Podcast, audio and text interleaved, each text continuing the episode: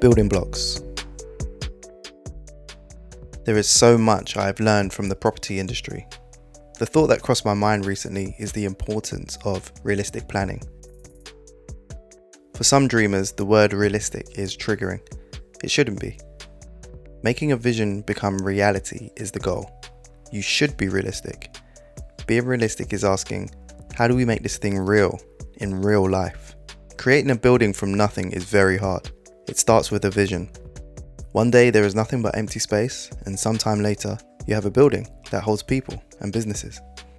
Without careful, realistic planning, this vision would not have become real. You must think of all eventualities when planning. This is not negative, this is smart. You have to plan and have contingencies in place because invariably something will go wrong. Again, this is not thinking negatively.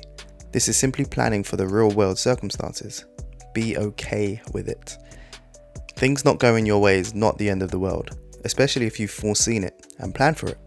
Set budgets and bring in the people that will do their utmost to make the vision reality. Keep the team motivated and following your North Star. Be adaptable. As new information services, prepare to be nimble.